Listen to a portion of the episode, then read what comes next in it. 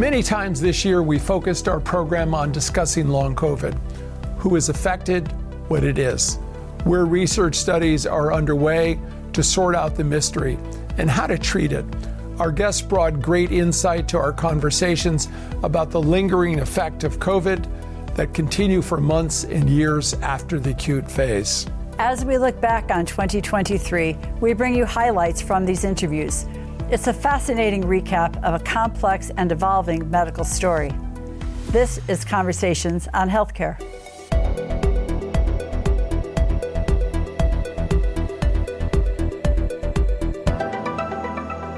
Well, welcome to Conversations on Healthcare. You know, there are three key reasons why this programming devoted so much time to long COVID in 2023. First, it really fits our mission that's focused on healthcare innovation and policymakers. Figuring out long COVID is indeed taxing to researchers, and it's requiring policymakers to respond in kind with financial resources. Second, there did not seem to be a lot of consistent coverage of long COVID in other media outlets. And third of all, the interest from all of you, our audience, was very strong. And we know there are people out there really suffering mm-hmm. from long COVID, and we want to pay attention. There were new developments in the long COVID story throughout the year. We'll get to a big one in a bit. But we start with a review of the answers that we heard when we asked guests to define long COVID. We start with Yale University researcher Akiko Iwasaki. Long COVID um, is definitely a condition that is heterogeneous and variable, and it's difficult to pinpoint because we don't have a biomarker. But uh, it's essentially a disease that happens after the acute phase of COVID that lingers over four weeks um, from the starting of the acute phase. And in some people, it's lasting for over two years now. Um, and it contains multiple different symptoms. Um, over 200 different symptoms have been reported involving pretty much every organ system. Um, and it, as I said, it's a heterogeneous disease that has uh, that requires more investigation. Margaret, we had Dr. Leora Horwitz, uh, one of the leaders of the National Institute of Health study of long COVID, and Dr. Horwitz is also the director for the Center for Healthcare Innovation and Delivery Science at NYU Langone Health. Uh, an important part of her work has been getting to working definition of long COVID, so we're all on the same song sheet. In fact, she's been instrumental in creating the 12 symptom scoring system. We have over uh, uh, 14,000 patients in the study right now. Um, and so, what we have been doing is asking them questions every three months about tons of different symptoms, asking, Do you have this? Do you have that? do you have this other thing? Uh, in fact, we asked about 37 different symptoms uh, that people might experience. And what we did in this first look at the first 10,000 of these patients, these participants, is we looked to see which of those symptoms are more commonly present long term in people who did have COVID versus people who didn't have COVID. Because remember, lots of people have symptoms of all types, and it's not necessarily related to COVID. So, what we were looking for are symptoms that were more prevalent in people with COVID than in people without. And it turns out just about every symptom is more common in people who had COVID than people who didn't. And, and people have all these different kinds of symptoms. And it's not so surprising because we took this list of, of 37 symptoms from patients themselves. So we, we, we started with a list that, that we knew that people were experiencing. So that's kind of cumbersome to manage and to deal with. That's a lot of things to try to keep track of. So what we did is we did a lot of math to try to figure out which of those symptoms were most helpful, most different between people with COVID and without. And that got us down to 12. But I want to be clear that the, the people who had those symptoms, they also had all the other ones too. So it's not that those are the only symptoms that people get. They're not even the most common necessarily but they are the they're they're the ones that help us most distinguish between people who had COVID and who didn't. And then we look to see which of those were you know, especially different, which of those were a little bit less different, and we gave points to them depending on how different they were. So, for example, loss of smell and taste was very uncommon in people who didn't have COVID and really quite common in those who did. So that gets a lot of points. Something like fatigue is also very common in people who uh, had COVID, but also kind of common in people who didn't. Many people are fatigued, so that gets you only one point. So, um, so we gave points to each of these symptoms, and it so happens that the number 12 comes up again. What we found was that the, a total number of points of 12, 12 points or more, made it very likely that that was a person who had COVID in the past, probably as a person who had long COVID, whereas very few people who didn't have COVID had 12 points or more of, of symptoms. That doesn't mean they had all 12 symptoms, just means they had 12 points worth of symptoms. Mm-hmm. And so we used that as a as a as a cutoff to say above here is very probable that this is a person with long COVID. Again, it doesn't mean that someone who has fewer points doesn't have long COVID. Certainly, there are people who have long term symptoms from COVID that don't quite have 12 points. But above that, we're really, we feel pretty confident that that's somebody with it. And that means we can do science on those people. We can study those folk and try to understand what's going on in the body, what is happening over time. Are they getting better? We also asked Dr. Lisa Sanders to explain the scope of the problem. She's the director of the Yale New Haven Long COVID Multidisciplinary Care Center. She also writes the diagnosis column for the New York Times. We don't see patients until three months after their infection because we know that symptoms that occur within that period often are gone by three months and that just that seems reasonable um, but even for people who have symptoms that last longer than three months the people that i see there are some studies that show that the vast majority of these people feel better. I don't say well but feel better within a year. Um, so I think that the prognosis for this this is pretty good. On the other hand, a year is a really long time to suffer, and there are lots of patients that I see who have been suffering for much longer than that. Most people get better within a year. Most, not all. I would say that fatigue is hugely common, hugely. I mean, almost no one comes to us who doesn't complain of fatigue. Um, and it can be it can be really a debilitating fatigue. Like it's hard to get, you know, uh, out of the house, that kind of fatigue. Sometimes it's hard to get out of bed, that kind of fatigue. So fatigue is is a, a common problem.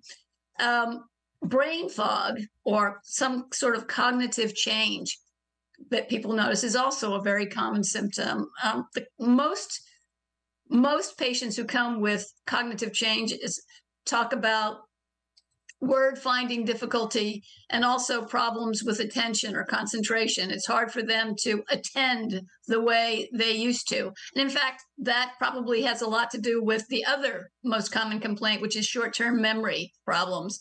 Um, if you don't, if you're not attending uh, to the situation, it's very hard to remember. There might also be another component of, of the memory loss, but I think that or the memory difficulties, but I think that the attention plays an important role. So that's so fatigue, brain fog, those are probably the two most uh, common problems I see. But then there are a whole bunch of other problems. You know, people feel short of breath, people have chest pain, people get dizzy when they stand up, people talk about tachycardia. So we, we try to figure out what to do with each of these problems, try to sort of face them as they are. Because at this point, there is no treatment for long COVID. You know, based on the definition, COVID, you know, the definition of long COVID is you had COVID and then you felt bad. That's a pretty broad definition. Um, and when you see patients with long COVID, they have different manifestations. Like some people are suffering from something that COVID did to them at the time that they had it. You know, this people with shortness of breath um, often have some problems, you know, some problems caused by COVID to their lungs. Other people have disorders that are a little bit less easily attributed to instant damage from the COVID itself. Maybe it's their immune system is different, or maybe it's an autoimmune disease, or maybe it's just uh, uh, some other kind of problem. I mean, so they're like six, they're six people say that there are six different kinds of long COVID. And when you have something like that, there's not going to be, I don't think, a single cure. We really enjoy our uh, reading her columns, Margaret. Uh, in our interviews, we consistently asked one question How do you address skeptics who think people saying they have long COVID are making it up in some form or fashion? At Aspen Ideas Health in June, we spoke with Dr. Anthony Fauci, the former chief medical advisor to President Biden, who explained we still do not understand the pathogenesis of long COVID. It's a real phenomenon. Uh, it varies in its severity from yeah. fatigue based on exercise to incapacity to be able to do something and a variety of other signs and symptoms autonomic nervous system symptoms, unexplained tachycardia, temperature dysregulation, yeah. sleep disturbances, brain fog or inability to concentrate. It varies. I mean, for some people who have all of that and are really, really, their lives have been really yeah. negatively impacted. To those who get a degree of fatigue that lasts for four, five, six months and then gets better. Yeah. So it's a wide spectrum problem is we don't know what the underlying pathogenesis is. Is mm-hmm. that an, a triggering of an, of an aberrant immune response that you can't turn off? Yeah. Is it residual viral particles that are not replication competent but are still there? We don't know what the answer to that is. Mm-hmm. Dr. Sanders at Yale New Haven explained how she deals with those who think long COVID is in people's heads, that it's somehow made up educate people. I, you know, I, uh, I don't know about educating people. I educate the patients who come in and their family members. And uh, you know, when I speak in public, I about long COVID, I certainly try to persuade people that it's real. But you know, not having a blood test or some sort of biomarker doesn't mean the disease doesn't exist. There are lots of there are lots of diseases that we diagnose based on clinical symptoms. So that's I that's you know that's kind of a bogus claim. And you have to understand that tests are questions. And if you've ever played 20 questions, you know, it's possible that your first 20 the answer to your first 20 questions will be no. And that's where we are with long COVID. The first 20 questions we ask for many people, the answer is no. Uh, it's not that. But tests are, there's no there's no test that says, wow, are you okay? Tests don't work like that. Um, so it has to be a very specific question. And we don't even know what the question is for many of these symptoms. Well, we know from so many of our patients, it's certainly not made up, Margaret. We also heard from Yale's Akiko Iwasaki on this issue. I'm just surprised to see that there are some skeptics that are still doubting the validity of this disease. Um, so we've done a lot of uh, immune profiling in people with COVID, uh, long COVID versus those who recovered. And we're seeing uh, distinct features of immune responses that are not found in the control groups. And so just by immunological features alone, we can uh, distinguish people with long COVID. And um, it's very difficult to just imagine that. Patient advocate Fiona Lowenstein, editor of the Long COVID Survival Guide, explained why she thought there were so many hurdles for getting clinicians to believe their patients you know, none of these issues are are new, right? Um, in, unequal access to healthcare has been an issue certainly um, in in our society and in our country for a long time, and so I think it's important to understand that these structural barriers were very much here before the pandemic, but were of course exacerbated by the healthcare overwhelm that occurred and continues to occur on a seasonal basis when we have these huge surges, you know, case surges for now not just COVID, but of course we're seeing for you know flu and RSV as well, um, and so the the stories in our books, you know, we we we have stories from um, patients who uh, came from communities that were disproportionately impacted by those high high caseloads of acute COVID. Right. Um, we have a patient in our book who writes about getting sick in the first wave um, in an urban Black community in Baltimore and what it was like to try and fight for care continually. Um, you know, we have a story from a Latina woman in Los Angeles, the same thing, trying to get doctors to take her seriously. And so I think you know for medical providers and for those treating long COVID, it's important to understand that some of those patients who don't have that initial, you know, COVID 19 diagnostic test or may not have that uh, record of being treated for, you know, post COVID symptoms um, early on in their illness experience, may have been facing some of those structural barriers. You know, medical racism, um, uh, medical sexism. These are these are very real barriers that existed prior to the COVID nineteen pandemic, but have definitely been exacerbated by just the level of healthcare need that that we're uh, that is going on right now. However, a short time later, there was a breakthrough. In September, scientists reported they had found distinct differences in the blood of people with long COVID. This is seen as the first key step in the development of a test to diagnose the illness that was such great news for the estimated 65 million or more people around the world that still are coping with long COVID. What does the treatment look like for them? Well, Dr. Greg Vanichkachorn leads Mayo Clinic's COVID activity rehabilitation program, and he explained how it works.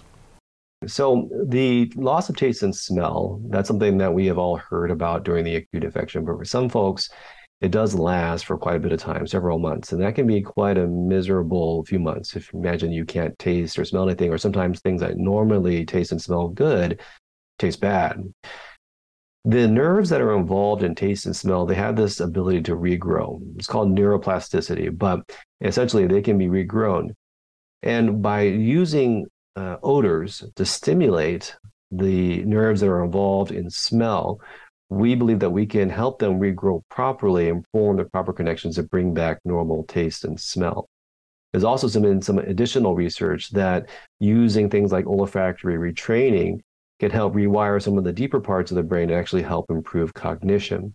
Mm-hmm. The process is pretty straightforward. We have individuals smell four different odors uh, twice a day for 30 seconds at a time. And we had them do that quite frequently for, sorry, quite a prolonged period of time, about three months. And patients will notice an effect. It's subtle, but a subtle effect of uh, getting better faster versus later. Have you uh, done, are you planning to publish on this or have you published on this? Uh, people are ahead of us on that. One thing okay. I will say is that we try to stick to only the research-driven uh, interactions or interventions here at Mayo. So that uh, comes from after seeing some similar results in the research. Mm-hmm. Huh. But very important to get out into the primary care field where people may not be uh, as familiar with the literature. So thank you so much for sharing that. That's certainly a, a low risk intervention uh, for people. Absolutely, a very easy. I, uh, I, I noticed another uh, piece of advice that's been attributed uh, to you is that long COVID patients should focus on resistance activity instead of things like walking and cycling. Uh, counterintuitive somewhat. You know, my answer to almost everything is take a brisk walk. You'll probably feel better. Uh, but in this case, you're saying they shouldn't do activities that elevate the heart rate. Why is that? Mm-hmm. Absolutely. So, first of all, I'm a big proponent of exercise in, in healthcare. And so I, I'm never going to say the exercise is a bad thing. But because of what we see in long COVID, we think that pushing the body too hard, uh, and the too hard part is the key here, can actually make things worse. Because of long COVID and its inflammatory changes that we think underlie it, individuals with this condition, they don't have the normal uh, physical responses to activity and uh, exercise. So, for example, most of us, when we start to go for a brisk walk or do some more vigorous exercise, there's that warm up period where our body adapts and it goes from being a horrible experience to being something enjoyable. Right. Uh, that change doesn't seem to happen well in individuals with long COVID. And it's kind of similar to some of the problems that we see with things like postural tachycardia syndrome or POTS. So the body's just not adapting to that. So in individuals with long COVID, if they try to push themselves too hard and just grit their teeth and exercise their way fully back to recovery in a sort of no pain, no gain attitude, their bodies just crash and they mm. experience mm. increased inflammation. And then their symptoms get worse for hours or days. That leads them to rest and leads to further con- re- uh, deconditioning. And then they get stuck into this vicious cycle. So it's not so much about not doing activity or exercising, it's just about a slower pace to that activity. Uh, interestingly, in those folks who have conditions like postural tachycardia syndrome or things like chronic fatigue and fibromyalgia, they are able to tolerate more recumbent resistance exercises before they can get to tolerating things like cardiovascular exercise. So that's why we have people start with things like the recumbent cycling or rowing. Once the musculature regains its strength some in tone, We think the body is better able to push around blood flow during activity, and then they're able to transition to the cardiovascular exercise. He also gave us an overview of research that's occurring. You know, I think there's two phases of research that's going on right now that are both important. One is what's really underlying the condition of long COVID on a chemical level. What is the process that's going on? We still don't understand that. Or the process that's going on for potentially similar or the same conditions like chronic fatigue and fibromyalgia. So I'm always on the lookout for anything that could indicate, okay, there is a new inflammatory marker that may underlie some of these changes. So there has been some good research, such as the genetic research that came out recently involving the uh, FOXP4, I believe it mm-hmm. was, gene, and how that may be more present and somehow related to long COVID. I think if we can get the answers to what's going on on an underlying level, that will open up a whole new doorway of therapeutics that we could use and be able to focus where our treatments are. The other thing that I'm looking out for is exactly that randomized clinical trials, right. well designed about treatments. And right now, there's hardly anything out there um, in that level. There are some anecdotal pieces as well as some smaller observational studies that have given us some hints on things that we can use, but we're still quite lacking in this area. Yeah, I think she has 15,000 people in her in her uh, study, which is probably closer to the size that we'd like to see. Yes, exactly. Exactly. For example, we have a lot of people who are wanting to use Paxlovid for the treatment of long COVID. And I've had plenty of patients with long COVID who took Paxlovid during the acute infection or even afterwards. But I'm not ready to say that Paxlovid doesn't work. What we need are some of the large numbers, like the studies that are being done by the NIH, including here at Mayo. We're uh-huh. partnering with them on that. That's the kind of information we need before we can say yay or nay. Uh, yeah. We had Dr. Uh, Ashish Jha on the show yesterday, and uh, uh former uh, Biden uh, COVID czar there, if you will, and now back at Brown as the dean, who who I think Margaret was really pushing COVID, p- pushing Paxlovid as sort of a treatment for those over 50 uh, but as you say, there's probably more data out there. As a just, preventive, no, as a not pre- for long COVID. Right. No, as a preventive, for sure. I was yeah. just yeah. wondering about the level of financial support that you think that's out there. I'm wondering if uh, too much of uh, this, uh, it's now in the rearview mirror, is influencing the financial support that's really needed to do these very detailed uh, clinical trials. What, what are you feeling or seeing out there? Yeah, this is probably my greatest fear when it comes to uh, long COVID. You know, we've had post-viral conditions for the longest time, sure. since all the way back to the mm-hmm. Spanish flu, even right. right. influenza, Lyme disease, but there hasn't been a lot of emphasis on this because it just hasn't been raised to a good level of awareness. When the pandemic came, that all changed, and now everyone was focused on long COVID, and there was lots of support for research and such. But these things take time. The pandemic's behind us. We're seeing less numbers of long COVID, but it's not going away. So I am worried that the financial support is going to run out uh, behind trying to figure out these really serious conditions that are affecting millions of people out there. But fortunately, by having discussions like we are right now, we can keep this on the forefront yeah. and keep the science moving are, forward. Are you yeah, seeing Dr. anything Van- maybe internationally? Uh, you know, we've been keeping an eye on uh, the UK and other places, uh, anywhere that you and your team are, are looking at for if it's not happening in the States, where, where other people are taking a leadership role here? Mm-hmm. I would say the UK has been really paramount in uh, a lot of the early research, and we do have some connections there as well through Mayo Clinic. And so, if we were to, to branch out across the world, which we hope to do, uh, that would be my number one choice. We've mm-hmm. also had some good success working with our folks down in Australia. Yeah, mm-hmm. that's right. Dr. Van, the uh, concern uh, among so many others is around health disparities, also with uh, with long COVID, and you know maybe you could uh, comment on this as a, a starting point of uh, health inequity and health disparities, inflammatory diseases, chronic illnesses, disparities in access to healthcare based on what you're seeing? Do people present differently based on uh, factors like race and ethnicity as well as age? We're hearing young women may be more likely affected, which you know is not as uh, you know maybe is uh, apparent to some. Tell tell us about that and how do we how do we address that? Part of it is the research and making sure those studies are large enough, obviously, like the uh, All of Us project nationally. But could you comment on that a bit? Yeah, thank you so much for asking about that. I think that's something that's really quite overlooked this disparity part about long COVID, something I'm really passionate about. You know, long COVID affects everybody across the population, right? We, this got to be the case. Here at Mayo Clinic, what we have noticed is that certain individuals are able to access care uh, to for long COVID. And that's the same across other institutions. The person that typically can go to a specialty clinic for long COVID, they've got support for things like both financial support, paid time off, long-term disability through an employer, all those kinds of means for travel and such. That's not something that's available across the board to all individuals.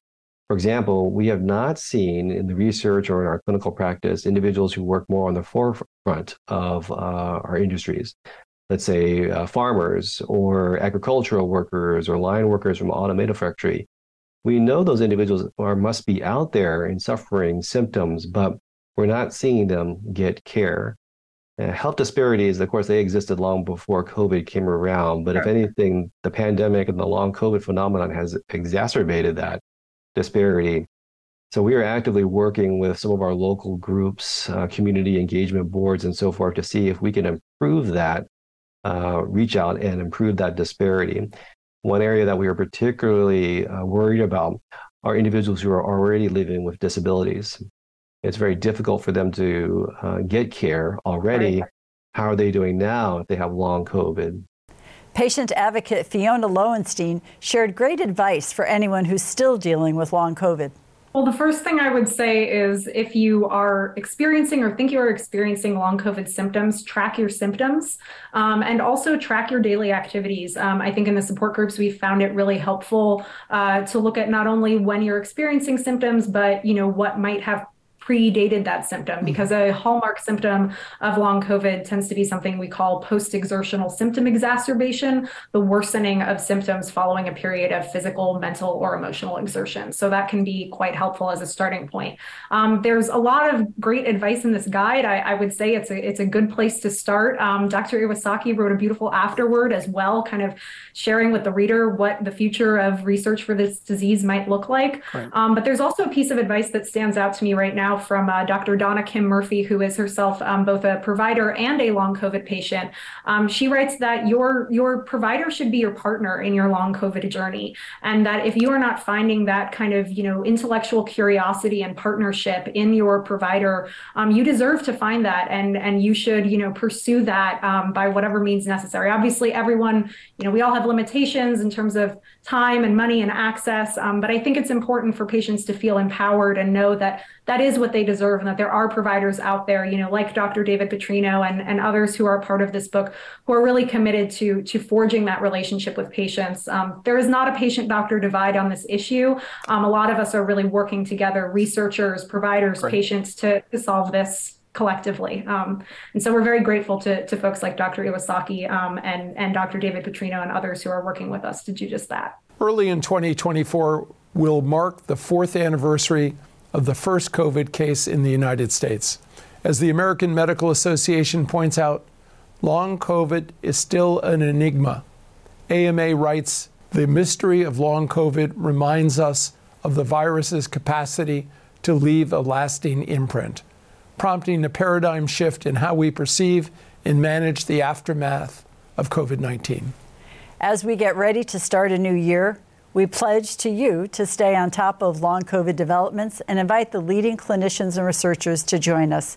Be sure to go online to chcradio.com, sign up for email updates. You can also share your thoughts and comments about the program. Happy holidays and Happy New Year.